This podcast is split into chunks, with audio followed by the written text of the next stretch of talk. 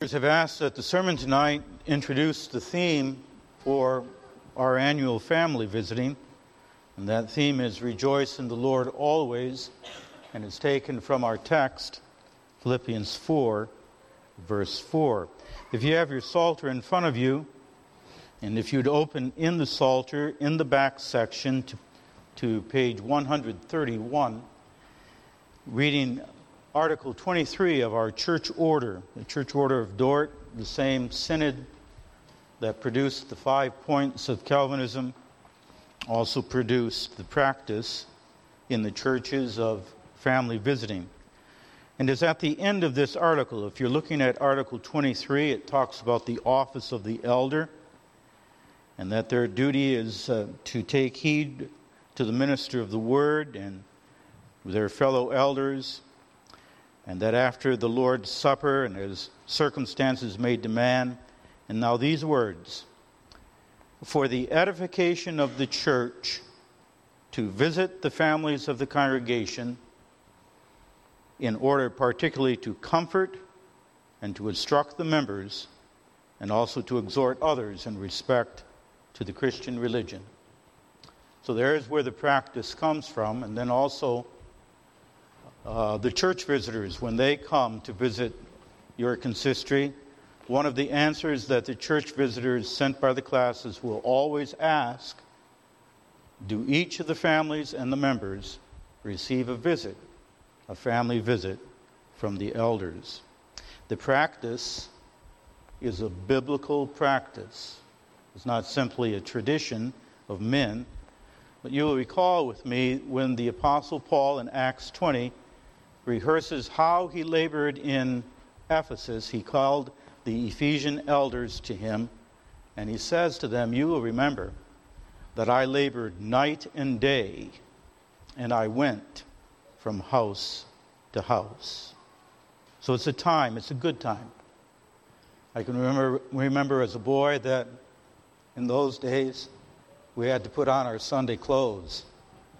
And my father would say to me, to us Christ is coming to our house tonight. And then I'd see these men coming to our house that I knew.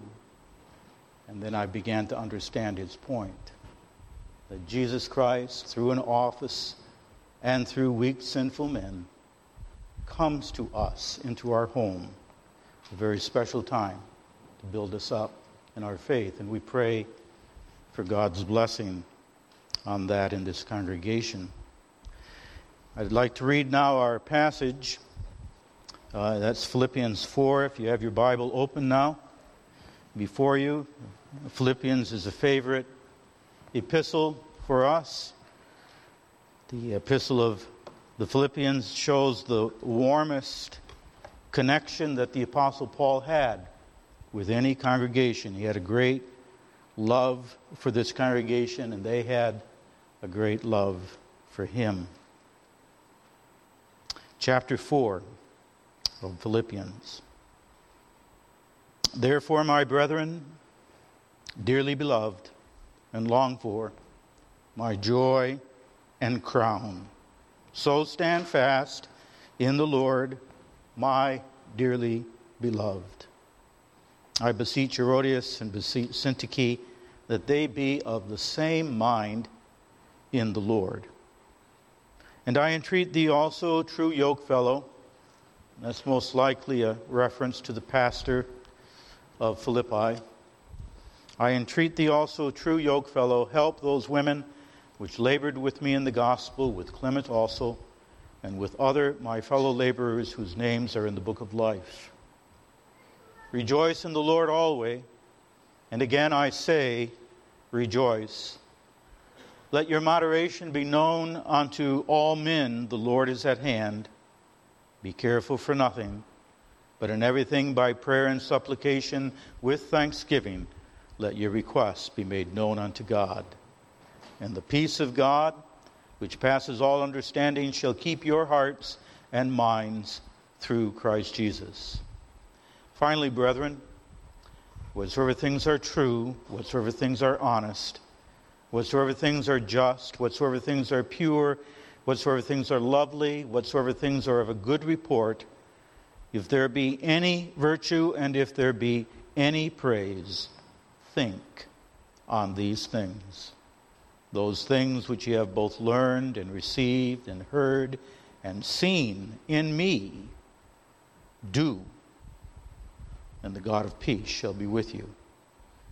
But I rejoiced in the Lord greatly that now at the last your care of me hath flourished again, wherein ye were careful, but ye lacked opportunity. Not that I speak in respect of want, for I have learned in whatsoever state I am therewith to be content.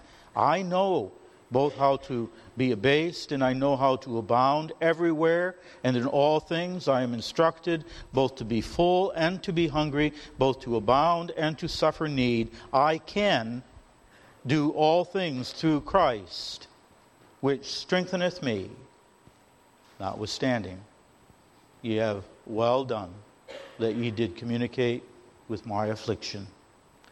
Now, ye Philippians know also that in the beginning of the gospel, when I departed from Macedonia, no church communicated with me as concerning giving and receiving, but ye only. For even in Thessalonica ye sent once and again unto my necessity, not because I desire a gift, but I desire fruit that may abound to your account. But I have all and abound.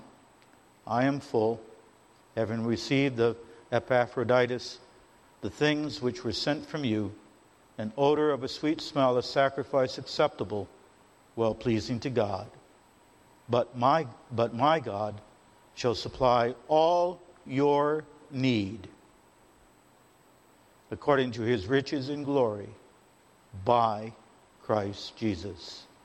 Now unto God and our Father be glory forever and ever. Amen.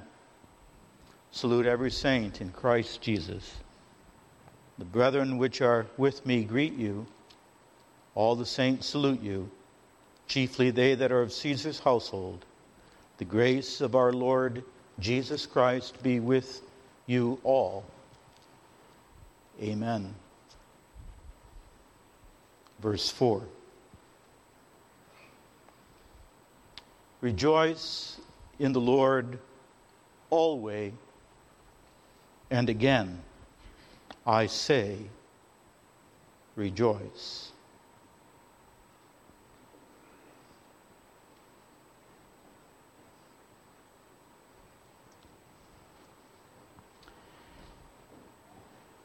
Rejoice.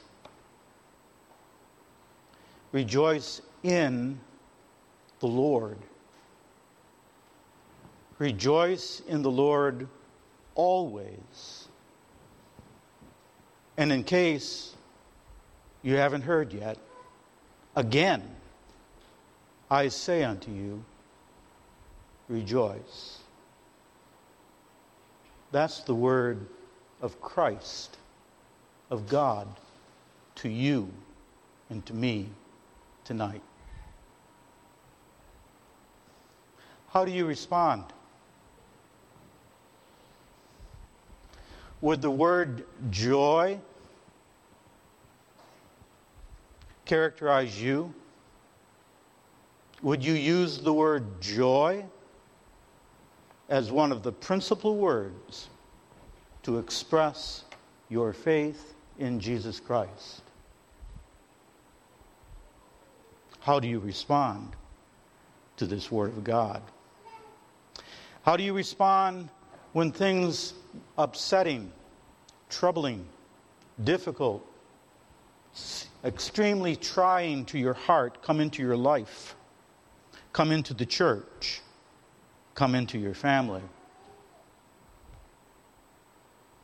Do we choose the words then bitter, hopeless, angry, resentful? Or at bottom, do you have joy in Christ? Do you hear these words that have been chosen for our theme in family visiting simply as a spiritual pep talk? Yes, yes, we should be happy, but that's really not realistic? Have we already concluded in our hearts that that's not realistic? Rejoice in the Lord always, all the time? Really? Maybe those words, when you compare them to some of the things that God has sent by His providence into your life and that you are experiencing right now, maybe those words even hurt you. I'm supposed to be joyful about this? Is this possible? That the primary response of our hearts is always joy in the Lord. Beloved in the Lord Jesus Christ, this is Holy Scripture. And we understand in Holy Scripture that God never calls us to do something that is impossible by His grace. And that when God comes with this imperative, and that's what it is, it's a command, an imperative, rejoice in the Lord, then we cannot respond to it by saying, I can't do that. Then what we should say, to be honest, is, I won't do that. It's not I can't by the grace of God. Verse 13, I can do all things, says Paul, through Christ who strengtheneth me. Rejoice in the Lord always. As the church father Augustine expressed to God, Command what thou wilt, but give me grace to obey thy commands. Now, joy is the central theme of the book of Philippians. It's mentioned 16 times. We don't have time tonight to go through Philippians. That would be a good practice on this theme of joy, that you read the entire epistle and you use the entire epistle in your family visits. But in this epistle, where Paul is writing from the prison in Rome and he's chained between two Roman guards, his theme is joy. He constantly expresses to them his own joy in this epistle over the circumstances of his life, which were extremely hard. And he is constantly expressing his joy in them, the first verse my dearly beloved and longed for, my joy and my crown. He rejoiced in his fellow saints. He admonished them in the, in the verses that follow of two women who were at odds with each other. He said in the second chapter, My joy is that I see you like minded in your faith, loving one another. The entire epistle is an epistle of joy. Paul had, by the grace of God, deep in his heart, joy in the Lord. He had a settled, now I'm going to be defining joy. He had a settled disposition in his heart, in his soul, of pleasure and joy in his Lord Jesus Christ holding him all the time. And God writes to us and says, This is not an option. This is not for the elite. This is not possible if your circumstances are good. But God commands it. He commands it to us by His grace through Jesus Christ. Rejoice in the Lord always. So I want to point out to you from the text that this is indeed a striking imperative. And then, secondly, the only, or we see the possibility in the Lord. And then point out to you that God is calling us that this be a continual practice, always. Now, what jumps off the page and so strikes us this evening, as we know ourselves, I trust, is that this is an imperative. It's not try to rejoice in the Lord, but it is imperative. Rejoice. It is a present, active imperative, so that even without the word always, we could translate the verse, keep on rejoicing in the Lord. He adds the word always, not because it was necessary, but exactly because he realizes that this is going to strike us. Keep on always rejoicing in the Lord. Is there some mistake? And the apostle says, No, always. And again, I say, rejoice. And it's so striking to us because we do not believe that we can control our emotions. We say to each other, I'm not happy. I'm down. I'm angry. I'm bitter. We believe that emotions conquer us and we cannot do anything against them.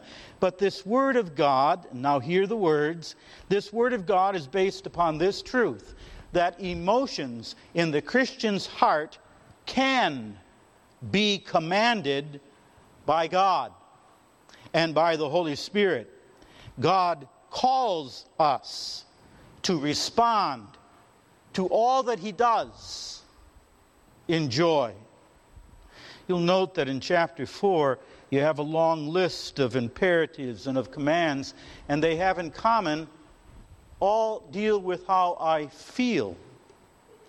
Verse 4, verse 6 rather, be careful, be anxious for nothing. That's a feeling. Worry, anxiety, being the feeling of being overcome too much. Again, in verse 8, finally, he says, and he gives a list of various things, and he says, Think on these things. And we say,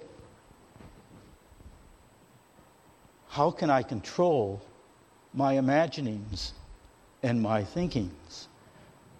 And the Word of God tonight now is saying to us joy, as it is an emotion, it is, but joy is the settled disposition of our hearts in Jesus Christ as we find pleasure in Him and we rest in Him.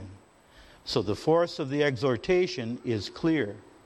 Joy is not a suggestion, it's not simply a goal that we should agree that we should have more joy in our church life and in our Christian calling. It's not for some whose temperament just seems to be a little bit more upbeat than mine, but it is for every Christian. Chapter 3, verse 1. Finally, my brethren, rejoice in the Lord. My brethren, that includes sisters, that includes children and young people. That's all of us. We are the brothers and sisters of Christ. Rejoice always. This command is not unique. It's striking, but it's not unique in the Bible. And I said, I suggested to you now in your family visiting time this, this fall, make this epistle an object of your reading. But in addition to that, do some study on the word rejoice and joy. And you'll soon see that this is not unique in the scriptures. Just page through the psalm. I chose Psalms in 33, 34, and 37. Rejoice in the Lord, ye righteous. Praise is comely for the upright. Psalm 34 that we sang I will bless the Lord at all times. His praise shall continually be in my mouth. Psalm 37 Delight thyself in the Lord, and he shall give thee the desires of thy heart. Psalm 4 Thou hast put gladness in my soul more than in the time that their corn and wine increased. Psalm 4 is being written by David as he's being pursued by his son Absalom, his own son, who desires to kill him. Thou hast put gladness in my soul more than in the time when there was the increasing of things that make men happy, corn and wine, I had a joy, a gladness in my soul, resting in the Lord. Think of Jesus. Boys and girls, how would you characterize Jesus? What kind of a man was he? Well, the Bible tells us he was a joyful man. And his joy was in his God. Psalm 45 God, thy God, hath anointed thee with the oil of gladness above thy fellows. Yes, he's the man of sorrows to whom we can come with all of our hurts and trials. He's acquainted with grief. He's the man of deep, deep sorrow. But at the bottom, he was a man who joyed in his God. And Hebrews chapter 12, verse 2 who for the joy concerning Jesus, who for the joy that was set before him endured the cross. It was his joy in God which gave him to endure. And we could go on and on through the words of Jesus when he said, Blessed are ye when men shall revile you, rejoice and be exceedingly glad. For so persecuted they the prophets. We could go to the apostles, each one, Peter and Paul. Peter, 1 Peter 4, 4 12 and 13. Beloved, Think it not strange concerning the fiery trial which is to try you, as though some strange thing is happening unto you. But rejoice and be glad, for so persecuted they the prophets. Joy, then, is not a side blessing in the Christian life. It is not simply something nice to have occasionally. It is not that we would say, well, joy is not all that important. Our duty is the thing that's important to do our Christian duty. Sincerity is important to do to be sincere, and that's true. Our Christian calling and our sincerity and honesty, these things are very important. But joy is not dispensable. Joy is not icing on the cake. Joy is not simply a human emotion when I am happy. But joy is the fruit of the Spirit. Galatians 5:22 but the fruit of the spirit is love joy peace it's central. Joy, and I'll keep coming back to the definition joy is the settled disposition of the heart of a child of God, resting in God and having pleasure in God, in His gracious salvation. It's an emotion, it's something we feel but it's something that God commands. God commands an emotional response to Him. We are not stones. Of course, He does. He comes to us in the midst of the storm and He says, What? Peace. Still, it's I.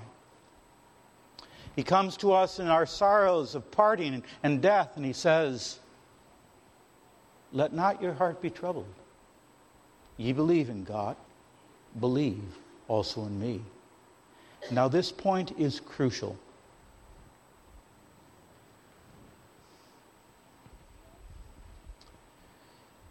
A Christian is not simply one who assents. Now, young people and children, Listen, a Christian is not simply one who assents, who believes, who confesses, who knows certain doctrines. Is that a Christian? Yes. Is that crucial? Yes. But a Christian is not simply one who can list off the doctrines. A Christian is not simply one who performs his duties and walks a certain lifestyle before the world. Is that a Christian? It certainly is a Christian. But a Christian, the issue of Christianity goes deeper than that. It's something far more reaching. Why?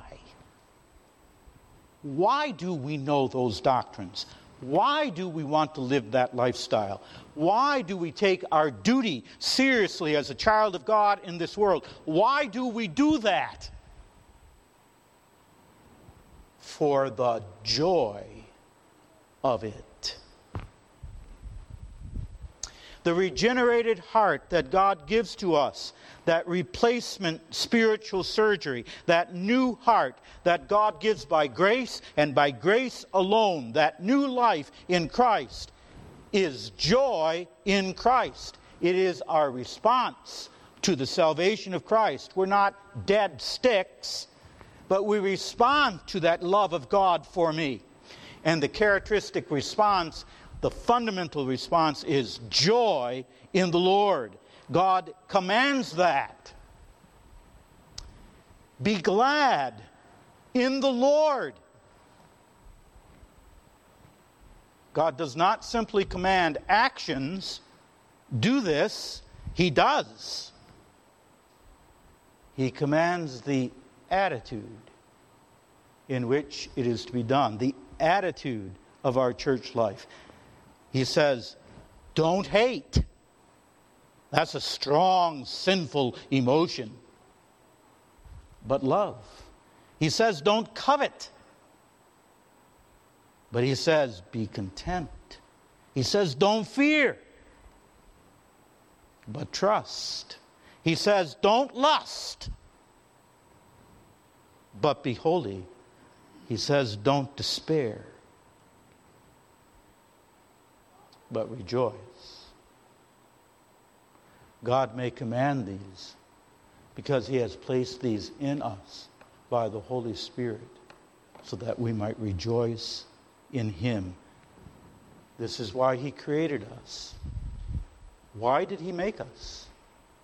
That we might, the Westminster Creed, that we might know God and enjoy Him forever. Why did he save us? That deep down, always, we might joy in him. The gospel comes tonight in this theme. The gospel of God's grace and love comes in this theme to call us to repentance. A gloomy, morose, bitter Christian is sinning no less than a Christian who's living in hate, in lust, and in covetousness. We may put it this way if Christian living is to us a drag and something to be endured, do I have to do this?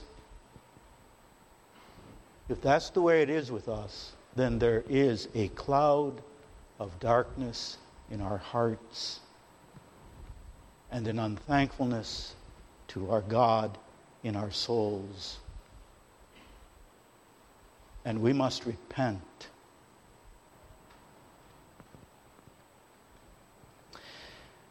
Yes, we struggle with depression sometimes chronic depression, our flesh, and even the makeup of our bodies. And the Lord knows that. We can be helped sometimes with medical help. At other times, we struggle with the Lord's way. We become discouraged in the church. We love the church, and we become discouraged under her trials. At other times, there's pain in our bodies, persistent, ongoing, continual pain. There comes to us sometimes to be a widow. There comes the death of a child. And we drop down to our knees in sorrow. And God calls us, and He knows our sorrows, and He is acquainted with our griefs, and He is filled with loving compassion, and He never forsakes us, and He calls us and says, Yet will I rejoice in the Lord. Beloved, God is not calling us to do something that is distasteful. He's not calling us to do something that is awful. He is calling us to rejoice in Him. It's an imperative. He may command, of which He is the author. And He may say, Rejoice in me. And this is not distasteful. This is not inconsiderate of my grief, sorrow, pain, trouble. This is not impossible. This is not optional. This is a wonderful thing. It's possible, for the words are rejoice in the Lord. You can't command an unbeliever to be happy and to rejoice. He can't be. No one who does not know the Lord personally by grace can't be and will not be joyful. This joy is a response to God Himself in our souls. Psalm 34 they looked unto him, and their faces were lightened. This poor man cried, and the Lord heard him. Joy, I say the definition again, is the deep, settled response, disposition of the heart of the child of God to God Himself. We're perhaps more used to and more comfortable if I were to say the God given response of our heart to God is awe for His majesty. The heartfelt response to God is humility. And that's true. But it's also this joy. Peter says, whom having not seen ye love, and with joy unspeakable and full of glory you wait for him. Now, the reference to in the Lord in our text this evening is a reference to, of course, to God, but the Lord, but the reference here in Philippians is to the enthroned Jesus Christ. And you can read the second chapter, verses 9 through 11, where the apostle says that God has highly exalted him and made him Lord, so that it is his, his knees, that before him every knee shall bow. It's the exalted Lord Jesus Christ. Joy in him. Or we may put it this way our joy is in all that God in His grace has done for me in Jesus Christ. That's the Christian. A Christian must be born unto joy. He recognizes all that God has done for me in Jesus Christ by grace alone, my Lord and Savior. That's the source of my joy always. If we try to find joy in anything else, we are going to be disappointed. Our circumstances, we're happy right now with our little family. But that's going to change. We're happy with our job. But that can change. We're happy with our friends, but friends can fail. If we make money, it's very expensive, but somehow we seem to have money to pay for these high things. If our joy is pleasures, if our joy is possessions, all these things, says the Bible, will take wings and will fly away. But God will not disappoint. God will not change. God will not forsake. He is a fountain of joy. Psalm 16. At thy right hand, God's right hand, and who is at God's right hand? Jesus Christ. At thy right hand, there are pleasures forevermore. God in Christ does not disappoint. And so we must pursue our joy in God, in Christ. The world and our sinful flesh and the devil despises joy in the Lord. The world wants you to say, you should have your pleasure in this life. You should have your pleasure in you. You. Redefine you. Glorify you. Make yourself big, beautiful you.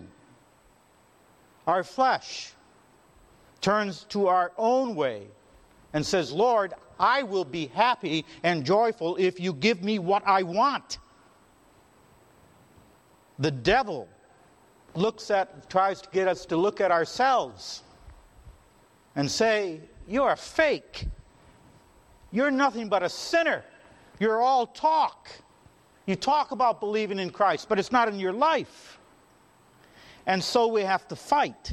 We fight for joy, and the weapons are spiritual. The weapons are the Word of God, His Word as our lamp and shield, prayer. Our weapons are obedience, walking in His ways, and our, ref- and our weapon is the fellowship of the saints of God, the church. I love thy saints. They are dear and precious to me. This is the gateway. This is the way to joy. The Word of God, prayer, the fellowship of God's people, and walking in the truth. John says, you will remember the words when I say them I have no greater joy than to hear that my children walk in truth. The truth of the Holy Scriptures the truth of who God is. Joy is to delve into the Word of God, the Holy Scriptures, to know Him through the Holy Scriptures. If we have little joy, then we're not delving into these Scriptures. Isaiah 66 To this man will I look to him that trembleth at my word. God delights to show himself to us in his word. The truths of Jesus Christ, his birth, his death, the gospels of Jesus Christ, the good news of salvation, the truth the truth that the church teaches here. This is our joy. This is our hope. These are the things of our salvation. These are the things that keep our heart up. And therefore, we say this Bible must be the inspired Holy Scriptures must be what we hear in this church. And if they take parts of it out, and they say this part's not true and that part's not true, and they if men begin to contradict this truth, what are they doing? They're taking away our joy in the Lord. We joy always in the Lord. What is joy? It is the settled disposition of the heart born of grace, which takes pleasure in the Lord all the time, continually. I said eh, when we began the sermon that that's the striking and that's the sticking point. Always. I can't do that. Today, tomorrow, in death, when my health goes away, sickness, depression, am I supposed to put a plastic smile on my face? And the scriptures say, no, it's not a plastic smile. It's not hypocrisy. God sends us manifold trials. But this is the Lord who is speaking. And therefore, we can't argue. He knows the things that we go through. And He says, Rejoice in me. And then we come to Him tonight and we say, Yes, Lord, I understand, but help me. Help me. And here are four ways that we will be helped in doing this. Number one, the first way is what I've already said. This is God telling us. I'm not telling you this. God is telling me this. The one who is telling us this is not someone who does not understand your way in life. The possibility is God Himself. God, if He tells us to do this, will give us grace in Christ to do it. Number two, let us all remember that God often deepens our joy, not just in blessings, but in trials. Heavy trials, heartbreaking trials. And those circumstances of trial that you are going through tonight are not designed by God to crush you and to leave you bloody and bruised on the side of the road. But they are sent to strengthen His work of grace in your heart. Trials work an exceeding great good. 1 Thessalonians 1, verse 6 the apostle says of the Thessalonians, Ye became followers of us and of the Lord, having received the word in much affliction with joy of the Holy Ghost. Those two, affliction and joy, go together. So our joy is not a, always a smile. Our joy does not exclude from our life weeping and falling down and crying out to God. But we know that our trials are sent of God for a purpose to strengthen us in Him and to turn our hearts to that which is true joy. Psalm 73 after he was tried, the psalmist says, And whom have I in heaven but thee? And there's naught that I desire beside thee. Number four, we are strengthened in rejoicing always when we are reminded of the perfection of our joy in the day of the Lord Jesus Christ.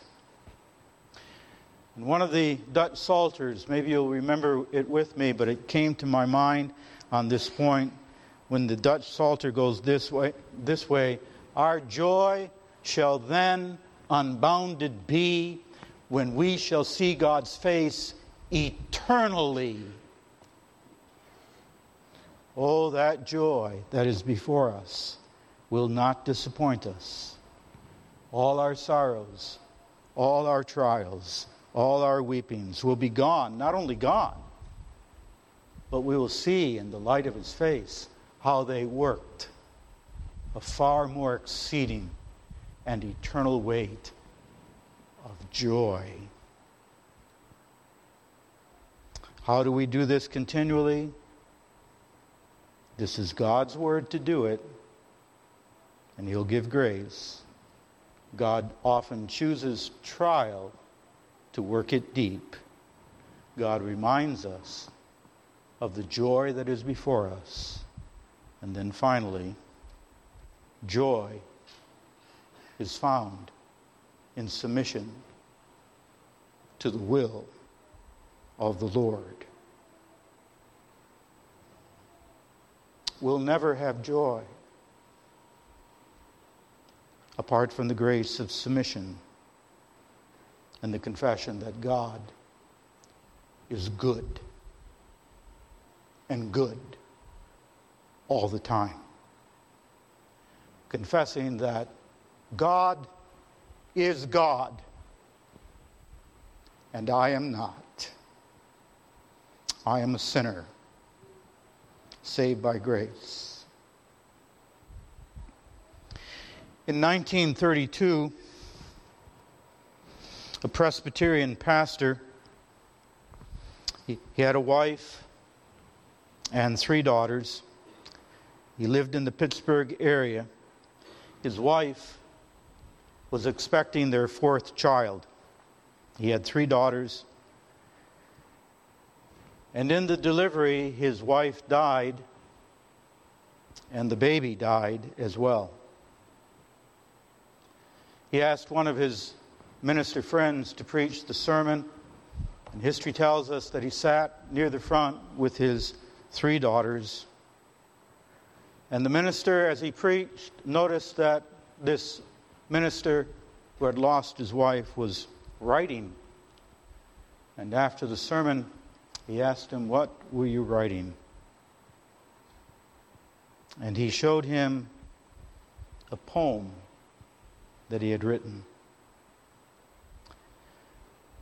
My father's way may twist and turn, my heart may throb and ache, but in my soul I'm glad I know he maketh no mistake. There's so much now I cannot see, my eyesight far too dim. But come what may, I'll simply trust and leave it all to Him. For by and by the mist will lift, and plain all He will make. He maketh no mistake. Though night be dark, and it may seem that day may never break. I'll pin my faith, my all in him. He maketh no mistake.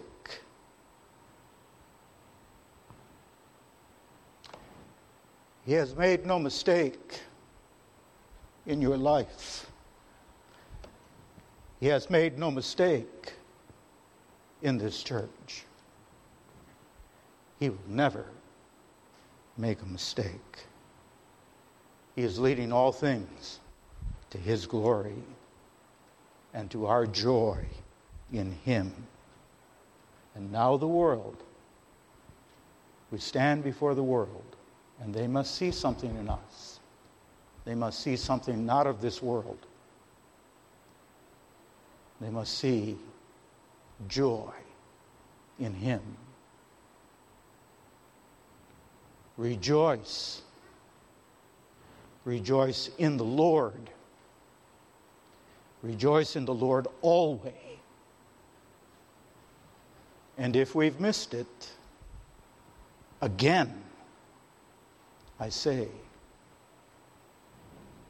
rejoice. Amen.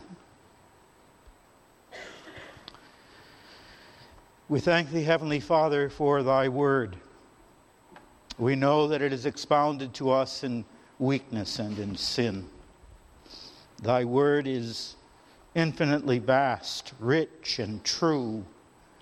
It exceeds our own knowledge, the experiences of our life, and our heart. Let God be true, and every man a liar. And now, Lord, thou hast spoken to us a sweet and a wonderful word.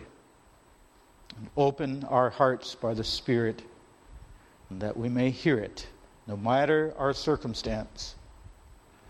Rejoice in the Lord always. And again, I say, rejoice. Amen.